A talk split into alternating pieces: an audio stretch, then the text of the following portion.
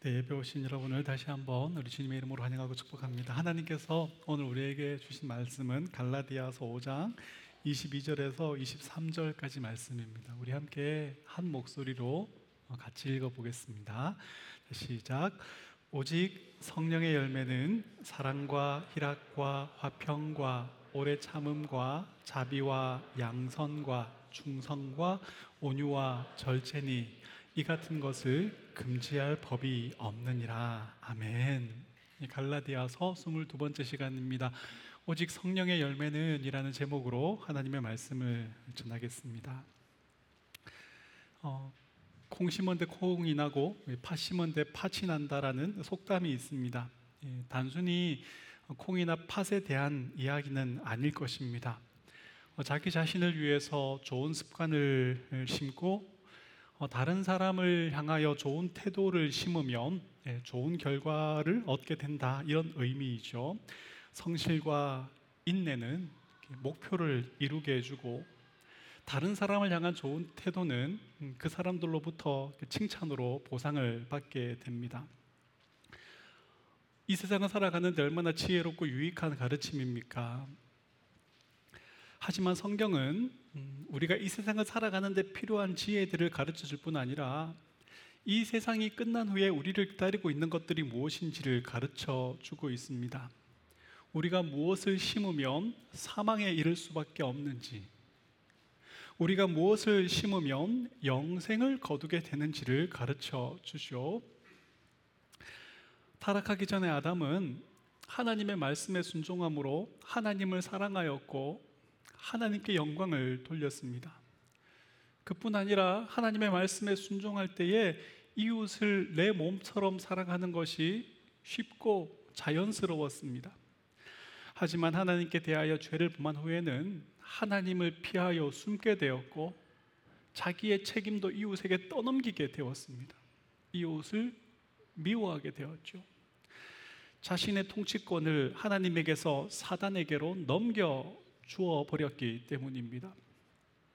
사단의 종이 되어서 이제는 타락한 본성을 쫓아 살게 된 아담과 그의 후손들은 하나님의 말씀을 쫓아 살기보다는 자신의 육신의 생각을 쫓아 살기를 좋아합니다. 육신을 쫓아 살면 육신의 열매를 맺게 됩니다. 지난주에 살펴본 것처럼 육신의 열매는 음행과 더러운 것과 절제할 수 없는 욕망에 사로잡혀 살아가는 것입니다. 우상숭배와 주술입니다. 이웃에 대하여 원수를 맺고 분쟁하고 시기하고 분내고 당을 짓고 분열이 되고 투기하는 것입니다. 술에 취하고 방탕한 삶을 살게 되는 것이죠. 육신의 열매는 하나님을 기쁘시게 할 수가 없습니다. 하나님과 원수된 사단이 그 속에서 만들어내는 열매들이기 때문입니다. 그래서 육신의 열매를 맺으며 사는 사람은 하나님의 나라를 유업으로 얻지 못합니다. 성령님은 우리가 죄를 범하여서 육신을 쫓아 살며 육신의 열매를 맺어낼 수밖에 없는 자인 것을 알게 하셔서 우리의 마음을 가난하게 만드시고 우리를 애통하게 만드십니다. 이것이 구원에 이르는 회개입니다. 또한 성령님은 의에 줄이고 목마르게 하셔서 예수 그리스도의 의만 전적으로 의지하게 하십니다. 이것이 구원에 이르는 믿음입니다. 우리 속에 구원에 이르는 회개와 믿음을 만들어내신 성령님은 자유함을 육체의 기회로 삼도록 인도하지 않으십니다. 여전히 죄와 타락한 본성을 쫓아 살아가기를 좋아하는 옛사람과 싸우게 하십니다. 이 싸움의 과정에서 성도들의 삶 속에서 맺혀지는 열매들이 성령의 열매입니다. 이 사실을 바르게 그리고 분명히 알게 된 우리는 구원에 있어서뿐만 아니라 어, 성령의 열매들을 맺어내는 이 성화에 있어서도 하나님께만 영광을 돌리게 됩니다. 이것이 우리가 만들어내는 것이 아니라 우리 속에 성령님께서 만들어내는 것임을 우리가 알기 때문이죠. 오늘 이 말씀을 통해서 우리 속에 성령의 열매를 맺어내시고 자라게 하시는 그 하나님께 우리가 영광을 돌리며 그 하나님으로 인하여 즐거워하는 저와 여러분 될 수 있기를 소망합니다. 오늘 본문에는 성령의 아홉 가지 열매가 나오죠. 첫 번째 열매는 사랑입니다. 성경을 사랑을 네 가지의 다른 단어로 구분하고 있죠. 남녀 간의 육체적인 사랑을 에로스로, 친구 간의 우정을 필리아로, 이 가족 간의 끈끈한 사랑을 스톨게로 표현을 합니다. 그리고 마지막으로 하나님이 우리를 사랑하시는 그 신적인 사랑을 아가페로 표현을 합니다. 남녀 간의 사랑, 뭐 친구 간의 우정, 그리고 가족 간의 사랑은 충분한 공감대가 형성되어서 나오는 것이죠. 어떤 조건이나 원인에 대한 결과로 나오는 것입니다. 하지만 이 아가페 사랑, 우리를 향한 하나님의 사랑은 그냥 조건 없이 우리에게 주어지는 사랑입니다. 우리를 향한 하나님의 사랑을 여러분 생각해 보십시오. 우리가 하나님이 사랑해 주셔야만 하는 그런 대상이었습니까? 아닙니다. 그렇다면 하나님께서 우리를 사랑하실 수밖에 없는 그 무언가를 우리가 만들어내었습니까? 아닙니다. 우리는 하나님께 반역하여 하나님과 원수가 되어버린 사단의 아내이며 사단의 자식들이었습니다. 주님께서 그렇게 말씀하시죠. 너희는 너희 아비 마귀에게 났음에 그 아버지의 일을 너희도 똑같이 하고 있다. 그럼에도 불구하고 하나님 우리를 택하셨고 아들 예수님을 십자가에 내어 주심으로 우리를 하나님의 자녀가 되게 하셨습니다. 이것이 아가페 사랑입니다. 하나님은 이 하나님의 아가페 사랑을 입은 우리에게 내가 너희를 아가페 사랑한 것처럼 너희도 서로 아가페 사랑을 하라고 말씀하십니다.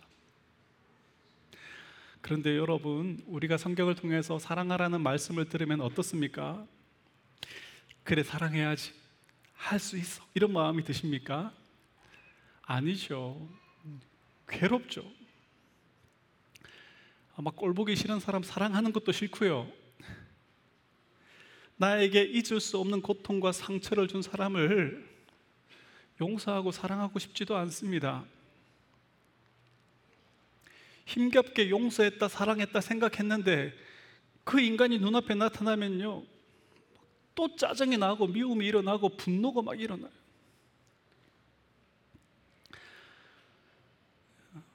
이웃을 사랑하는 것은 참 첫사람 아담에게 쉬운 일이었습니다. 하지만 죄를 범한 후에는 불가능한 것이 되어 버렸습니다. 어린 아이가 엄마 아빠가 자기가 원하는 대로 해주고 원하는 것을 사주면 엄마 사랑해요, 아빠 사랑해요, 막 이러잖아요, 그죠? 어, 그러다가 원하는 것을 하지 못하게 하면 순식간에 돌변합니다. 미워, 저리 가. 이렇게 소리를 지르죠. 우리도 마찬가지 아닙니까? 하나님 우리 마음에 드는 방법으로 일하시면 하나님 사랑합니다. 막 좋아 죽어요. 그런데 하나님 내 마음에 들지 않게 일하시면 내가 원하는 대로 일하지 않으시면 하나님을 외면해 버립니다. 기도도 하지 않고요. 말씀도 듣지 않고요. 왜요? 원하는 대답도 안 주고 원하는 것도 안 주는데 뭘 이런 걸 합니까? 우리는 하나님을 사랑한다 말하지만 사실은 나를 사랑하는 거예요. 이웃에 대해서도 똑같습니다. 막 좋을 때는 서로 사랑한다 막 말하지만 조금이라도 피해가 되고 손해를 입고 기분을 상하게 만들면 순식간에 미움과 분노에 사로잡혀 버리죠. 원수가 되어 버립니다. 우리가 말씀의 은혜 받고 이웃을 사랑하려고 노력해 본 것이 어디 한두 번입니까? 그런데 번번이 실패했습니다. 이제는 사랑하라는 말씀에 별로 반응도 하지 않게 되었습니다. 그렇습니다. 여러분, 우리는 이웃을 사랑하라는 말씀을 들을 때마다 내 속에 사랑이 없다라는 것만 확인하게 됩니다. 그래서 괴롭습니다. 그래서 괴롭습니다. 그런데 여기서 끝이 나면 안 됩니다. 성령님은 우리의 이 무능함을 알게 하시고 하나님의 도우심을 구하게 하십니다. 사랑에 있어서 이게 내 힘으로 되는 것이 아님을 알게 하셔서 하나님의 은혜만 전적으로 끊임없이 구하게 하시고 의지하게 하십니다. 이 과정에서 우리 속에 사랑이라는 열매가 맺히고 자라게 되는 거예요. 세상에 말하는 사랑은 감정에 관한 것이죠. 주체할 수 없이 보고 싶고, 음, 끌어안고 싶고, 입 맞추고 싶은 그 강렬한 감정과 충동을 사랑이라고 말하죠. 뭐 가요들의 내용들이 다 그런 거 아닙니까? 하지만 성경은 사랑은 그렇게 감정적인 것이 아니라고 말합니다. 사랑은 오래 참고, 온유하고, 시기하지 않고, 자랑하지 않고, 교만하지 않고, 무례하게 행하지 않고, 자기의 유익을 구하지 않고, 썩내지 않고, 악한 것을 생각하지 않고, 진리와 함께 기뻐하고, 모든 것을 참으며, 믿으며, 견디는 것이다라고 말을 합니다. 우리가 하나님께 이웃을 사랑하게 해주세요라고 기도하면 하나님 우리에게 사랑이라는 감정을 막 쏟아 부어 주시는 것이 아니에요. 도무지 사랑하고 싶지 않은 도무지 사랑할 수 없을 것 같은 그런 가시 같은 이웃을 우리 옆에 붙여 놓으시죠. 그를 통해서 내 속에 사랑 없고 미움과 분노와 악한 것만 가득함을 보게 하시고 알게 하십니다. 그래서 하나님의 은혜를 성령님의 도우심을 구하며 매달리게 되죠. 이 과정을 통해서만 우리 안에 사랑이라는 열매가 맺어지고 자라게 되는 것입니다. 성령님께서 우리가 만들어낼 수 없는 이 사랑이라는 열매를 우리 속에서 맺어내시고 자라게 하심으로 우리가 함께 하나님께 영광을 돌리는 그 자리에 서게 되기를 주님의 이름으로 축복합니다. 어, 두 번째 열매는 희락입니다. 희락, 즉 기쁨을 뜻하는 헬라어 카라는 하나님을 향한 혹은 하나님으로부터 오는 지속적인 기쁨을 말합니다. 성경은 기쁨에 대해서 희락에 대해서 두 가지의 명령을 우리에게 줍니다. 첫째는 항상 기뻐하라는 것입니다. 데살로니가 전서 5장 16절에 보면 항상 기뻐하라. 이것이 너희를 향한 하나님의 뜻이니라 이렇게 말씀하십니다. 두 번째는 주 안에서 기뻐하라 말씀하십니다. 주 안에서 항상 기뻐하라. 빌립보서 4장 4절에 그렇게 말씀하시죠. 우리가 어떤 환경이나 상황이 좋아지는 것, 나, 에게 있는 어떤 문제가 해결되는 것, 나한테 필요하고 내가 원했던 것을 얻는 것, 남편이나 아내가 혹은 자녀가 내 마음에 드는 행동을 하는 것, 여기에 우리의 기쁨의 근거를 둔다면 우리의 기쁨은 곧 사라져 버릴 것입니다.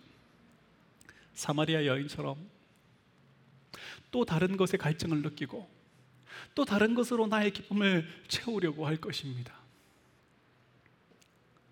사마리아 여인에게 참된 만족과 희락, 기쁨을 준 것은 세상이라는 남편이 아니라 참된 남편이신 예수 그리스도였습니다. 예수님을 만난 이 여인은 희락으로 기쁨으로 충만해져서 물동이를 버려두고 이웃에게 예수님을 전하게 되었죠. 예수 그리스도의 복음으로 기뻐하였던 바울과 신라는 온통 두들겨 맞고 감옥에 갇히고 착고가 채워졌음에도 불구하고 찬송하였습니다. 예수님이 바로 죄를 뿌리며 괴로워하는 우리에게 화관을 씌워 주시는 분이십니다. 절망과 두려움, 실망과 외로움 속에 있는 우리에게 충만한 기쁨을, 영원한 희락을 주시는 분이십니다. 할렐루야. 예수님은 나로 말미암아 너희를 욕하고 박해하고 거짓으로 너희를 거슬러 모든 악한 말을 할 때에 너희에게 복이 있나니 기뻐하고 즐거워하라 하늘에서 너희의 상이 큼이라 말씀하십니다. 성령님은 이 세상을 만족과 즐거움을 줄 신랑으로 기쁨으로 여기며 살아가는 우리를 주를 위해 박해를 받을 때에도 주 안에서 항상 기뻐하게 하시는 분이십니다. 우리 속에 이 희락의 열매를 맺어내고 계시고 자라게 하시는 우리 하나님을 찬양합니다. 저는 우리 모두가 성령님 안에서 세상이 줄 수 없고 세상이 빼앗을 수 없는 이 희락을 누리며 살아가게 되기를 주님 이름으로 축복합니다. 성령의 세 번째 열매는 화평입니다. 첫사람 아담은 하나님의 말씀에 순종함으로 하나님과 화평을 누렸습니다. 하나님 안에서 하나님께서 은혜를 공급하시는 모든 좋은 것을 풍성히 누렸죠. 이 하나님과의 화평은 이웃과의 화평으로 그리고 모든 피조물과의 화평으로 이어졌습니다. 그러나 사단의 미혹을 받아 하나님께 반역한 아담은 하나님과 원수가 되어 버렸죠. 이 사단의 종이 되어버린 아담은 자신의 책임을 하나님께 떠넘기게 되었고 하나님을 미워하게 되었습니다. 이 하나님과 깨어진 화평은 이웃과의 관계에도 피조물과의 관계에도 영향을 주었습니다.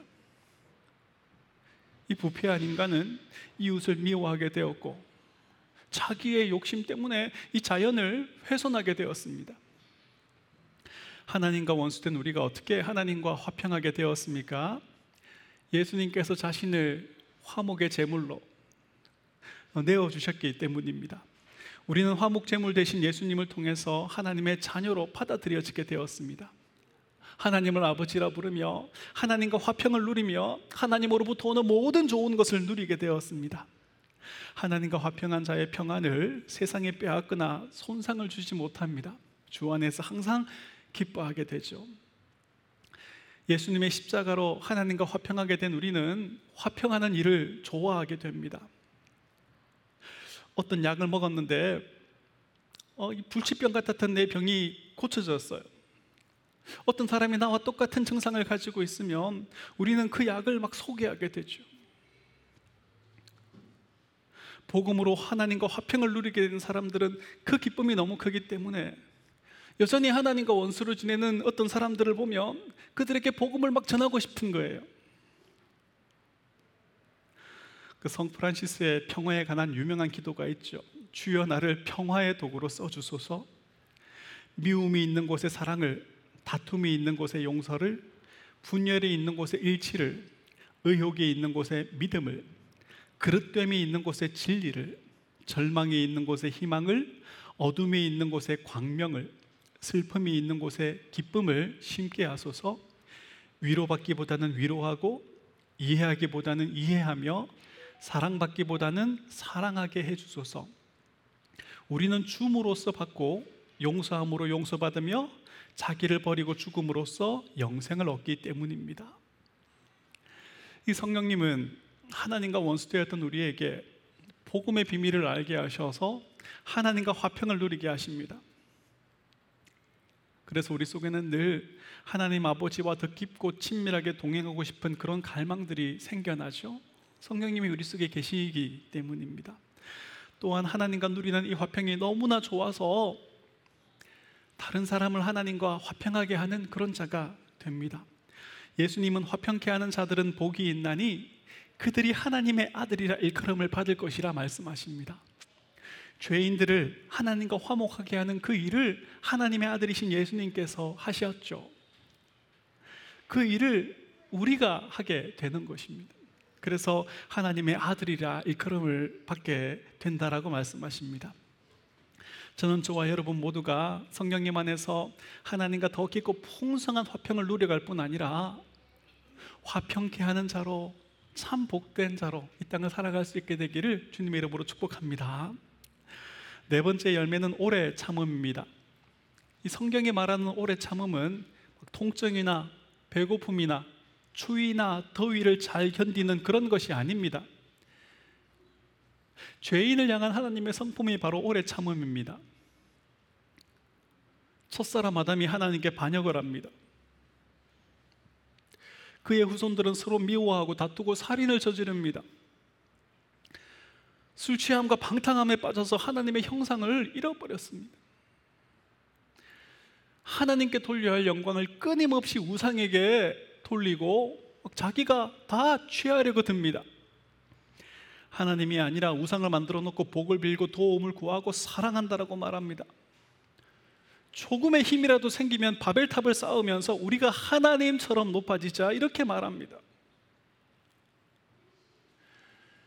죄인들을 위해 어, 이 땅에 오신 예수님을 십자가에 매달아 놓고는 네가 하나님의 아들이면 지금이라도 내려와 봐라고 소리를 지릅니다. 사람들은 교만하게 지금도 하나님이 있다면 당신을 부인하고 저주하는 나를 심판해 보라고 말합니다. 내가 지금 당장 심판받지 않는 것은 하나님이 없기 때문이라고 말합니다. 얼마나 악하고 교만 방자한 말입니까? 하나님 이런 자들을 향해서도 오래 참으십니다. 심지어 이들을 위해서도 햇빛을 비춰주시고 비를 내려주십니다. 하나님은 십자가로 구원하신 우리를 향해서도 오래 참으심으로 우리의 구원을 완성해 내고 계십니다. 여러분 구원을 얻었다 말하는 우리가 얼마나 자주 실패하고 넘어집니까? 구원을 얻었다라고 말하는 우리가 얼마나 여전히 교만하고 여전히 악합니까? 하나님이 오래 참으시는 분이 아니었다면 우리의 구원은 벌써 벌써 취소되었을 것입니다. 우리는 우리를 향한 하나님 아버지의 오래 참으심을 경험하고 누리면서 오래 참음을 배워가게 됩니다.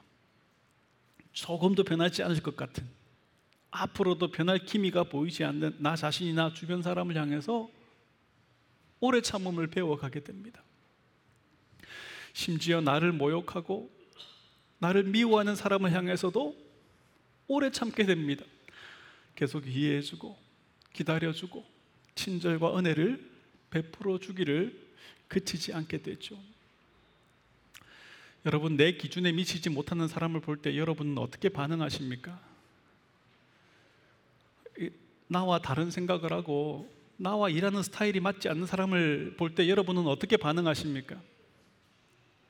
아내나 남편의 혹은 자녀들의 반복되는 실수와 잘못을 볼 때 여러분은 어떻게 반응합니까? 막 짜증내고 화내고 막 베드로처럼 칼을 뽑아서 그의 귀를 베어버리고 그의 마음 깊숙이 어, 상처되는 말들을 박아넣지 않습니까? 어, 예수님은 어, 에베소서 4장 2절에서 이렇게 말씀하십니다. 모든 겸손과 온유로 하고 오래 참음으로 사랑 가운데 서로 용납하고 평안에 매는 줄로 성령이 하나 되게 하신 것을 힘써 지키라.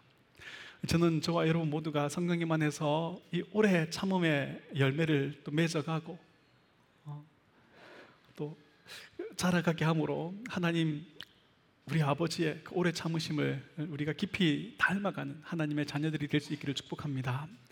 성령의 다섯 번째 열매는 어, 자비입니다.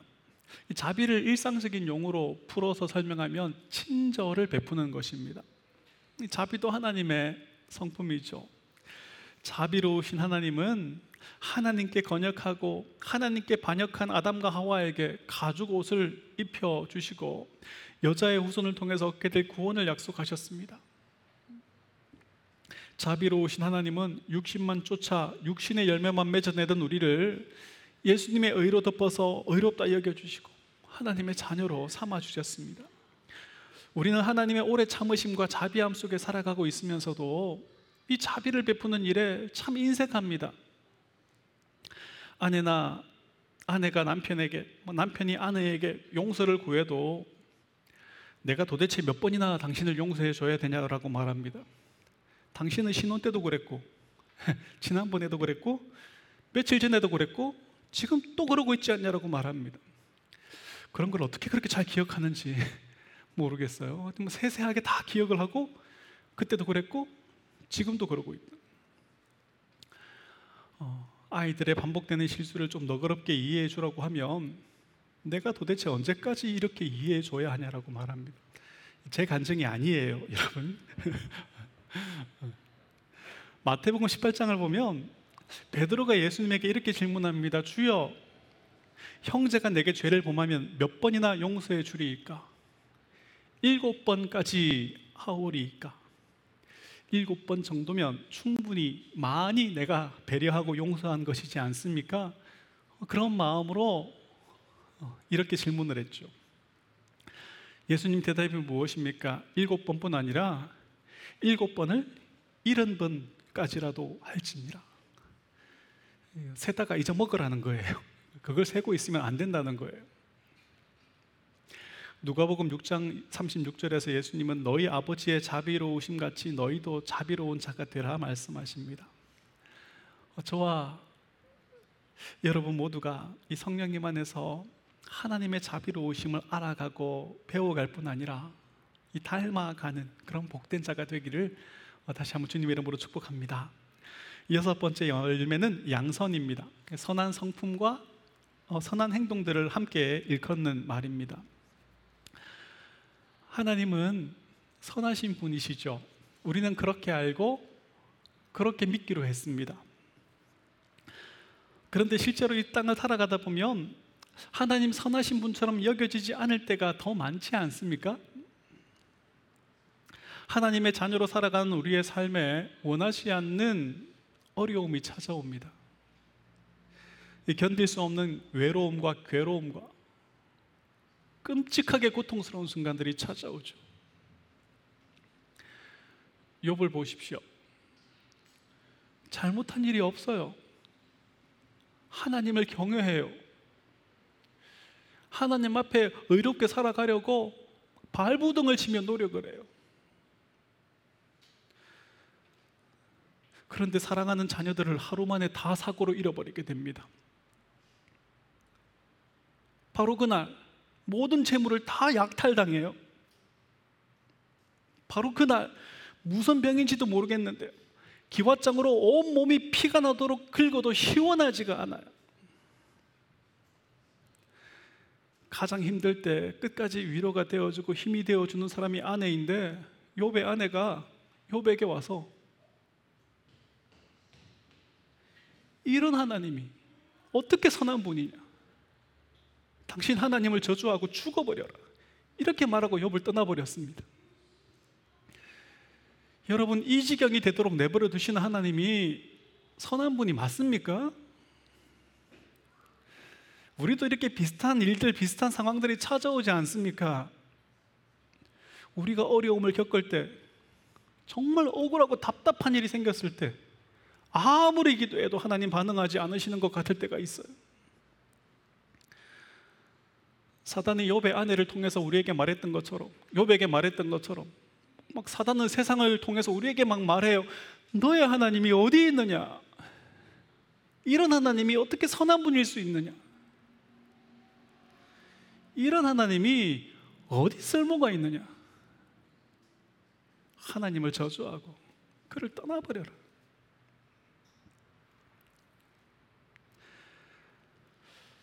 음, 하지만 그때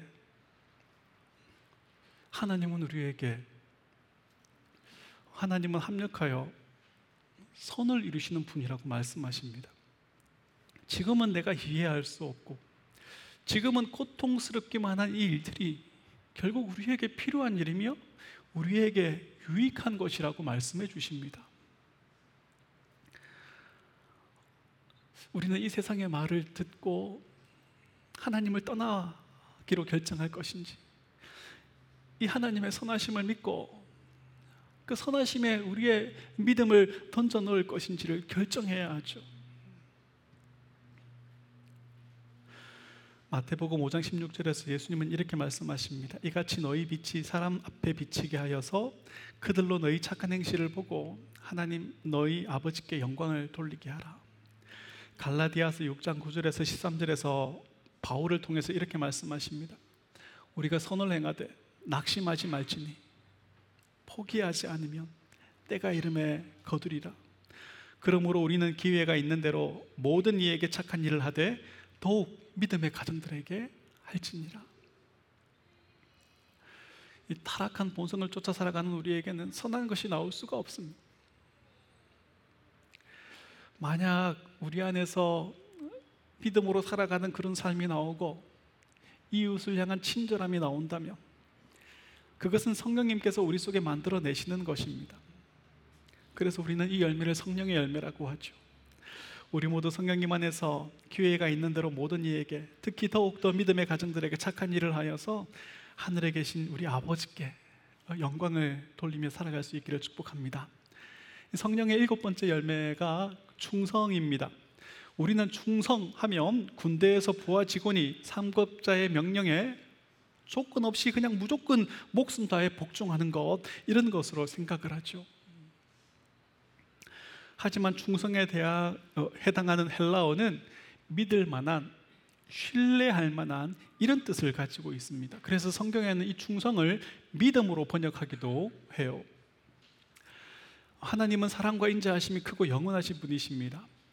이 사실을 알게 되었기 때문에 우리는 하나님의 말씀을 믿고 신뢰하고 우리의 삶을 던져 넣게 되었죠. 하나님의 말씀에 아멘 하여서 하나님께 영광을 돌리게 되었습니다.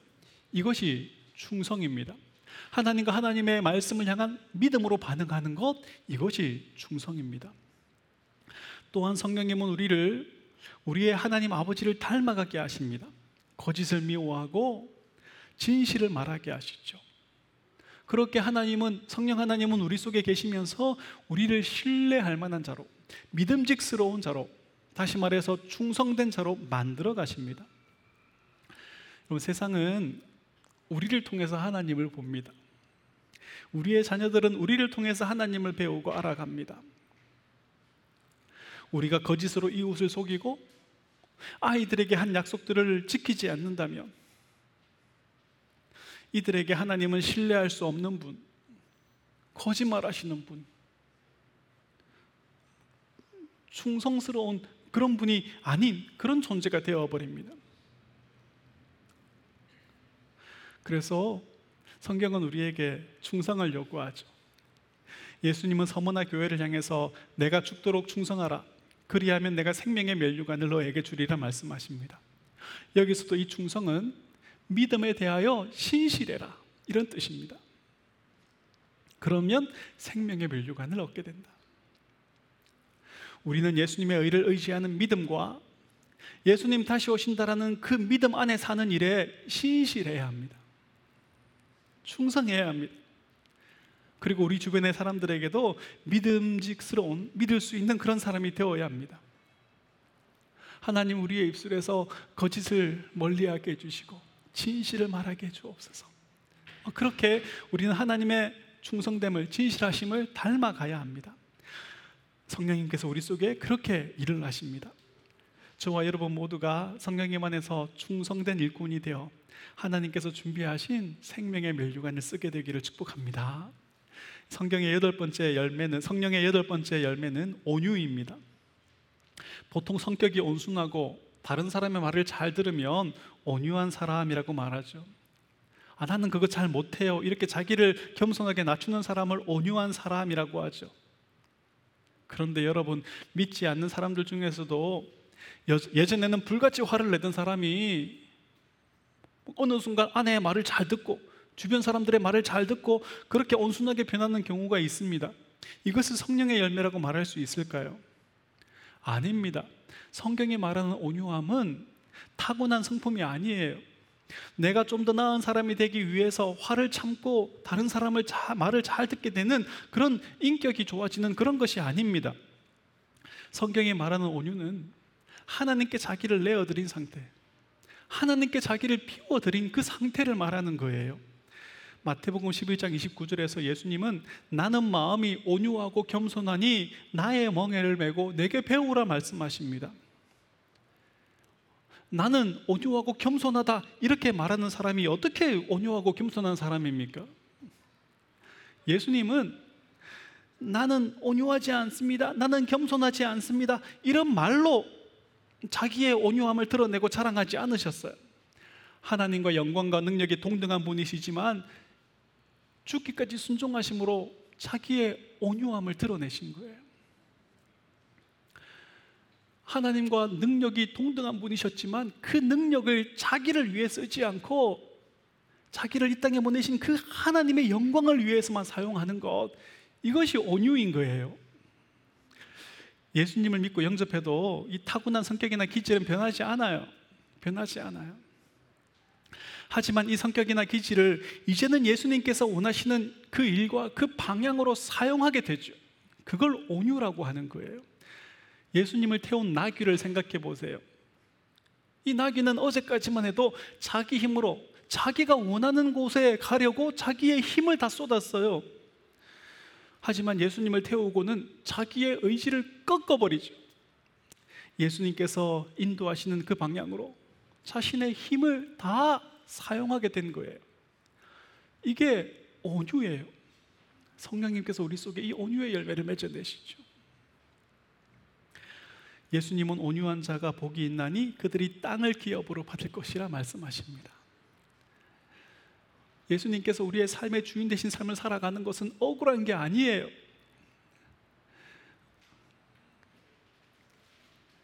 복된 거예요.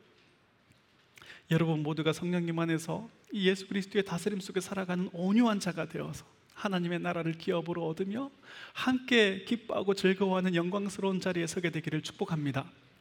이 성령님의 아홉 번째 열매는 절제입니다. Self-control.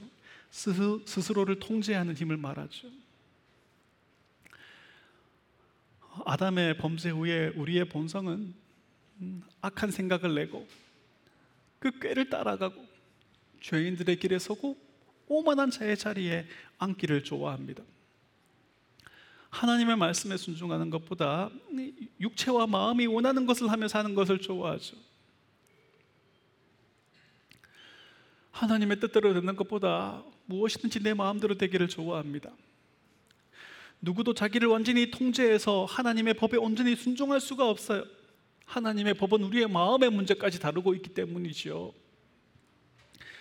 우리에게 오셔서 우리의 죄인됨과 무능함을 알게 하시고 구원에 이르는 회개와 믿음을 만들어내신 성령님은 우리의 속사람을 완전히 새롭게 창조하셨습니다. 이제 우리의 속사람은 하나님의 법을 좋아하게 되었습니다. 예수님께 순종하여 예수님을 높이는 것을 좋아하게 되었습니다. 나의 성격과 기질과 나의 모든 힘을 나를 위해 쓰지 않고 이제는 주님을 위하여 쓰는 것을 좋아하게 되었습니다. 본성을 쫓아 사는 것, 육신을 쫓아 사는 것보다 말씀과 성령의 인도를 받으며 사는 것을 더 좋아하게 되었습니다. 하지만 우리 속에 아직도 남아 있는 옛사람은 여전히 육신을 쫓아 살기를 좋아합니다. 만약 우리가 본성적으로 하나님과 하나님의 말씀에 순종하는 것을 좋아하는 자라면 절제가 필요 없을 것입니다. 성령님께서 옛사람을 완전히 소멸시켜 버리시고 속사람을 새롭게 창조하셨다면 우리는 절제가 필요 없을 것입니다. 하지만 하나님은 이런 방법으로 일하시지 않으셨습니다. 우리가 우리의 죄인들과 무능함을 알고 계속해서 예수님을 의지하게 하시고 우리가 우리의 자신의 이 죄를 통제할 수 없음을 알고 계속해서 하나님의 은혜와 말씀의, 말씀과 성령의 도우심을 구하게 하시고 이 모든 일에 절제하게 하시는 방법으로 하나님은 일하십니다. 올림픽에 출전하는 육상 선수는 이 금메달 하나 바라보고 이 운동을 시작한 그 순간부터 먹는 것, 자는 것, 쉬는 것, 모든 일에 절제를 하죠. 잠시 있다가 사라질 영광을 위해서도 이렇게 평생의 삶을 모든 일에 절제하는 사람을 보면서 우리는 어떤 교훈을 받아야 합니까? 히브리서 12장 1절과 2절을 우리 같이 한번 읽어보겠습니다. 시작. 이러므로 우리에게 구름같이 둘러싼 허다한 증인들이 있으니 모든 무거운 것과 얽매이기 쉬운 죄를 벗어버리고 인내로서 우리 앞에 당한 경주를 하며 믿음의 주여 또 온전케 하시는 이 예수를 바라보자. 그는 그 앞에 있는 기쁨을 위하여 십자가를 참으사 부끄러움을 개의치 아니하시더니 하나님 보좌 우편에 앉으셨느니라. 아멘. 운동 선수들이 그 금메달 하나 바라보고 그 삶을 절제하는 것 같이 예수님께서 앞에 있는 기쁨을 위하여 십자가를 참으시고 부끄러움을 개의치 않으셨던 것 같이 우리도 모든 무거운 것과 얽매이기 쉬운 죄를 벗어버리고 인내하고 절제하며 우리를 기다리고 있는 우리 주님의 상급과 영광을 바라보며 달려가야 한다라고 성경은 말하고 있습니다. 저와 여러분 모두가 성령님 안에서 모든 일에 절제하며 우리를 기다리고 있는 그 상급과 영광을 얻는 자리에 서게 되기를 주님의 이름으로 축복합니다. 말씀을 맺습니다. 이 성령의 열매가 성령의 열매인 것은 이 열매는 우리의 힘으로 맺어내는 열매가 아니기 때문입니다. 성령님께서 말씀을 통해 우리 속에 맺어내시는 열매이죠. 하나님은 창세전에 택한 자들에게 성령님을 보내주셔서 이 말씀을 통해 구원에 이르는 회개와 믿음을 만들어내십니다. 우리 속에 구원에 이르는 회개와 믿음을 만들어내신 성령님은 우리 속에 머물러 계시면서 사단의 종되었던 삶, 타락하여 본성이 이끄는 그런 삶, 육체와 마음이 원하는 대로 살던 삶에서 멀어지게 하시고 멀어지게 하시고 성령의 열매를 맺으며 살게 하십니다. 하나님 우리에게 너희의 힘과 노력과 너희의 의지를 동원해서 성령의 열매처럼 보이는 훌륭한 인격을 만들어내라 이렇게 요구하지 않으십니다. 그건 육신의 열매입니다. 우리의 노력으로 좀 더 나은 사람이 되는 것은 육신의 열매입니다.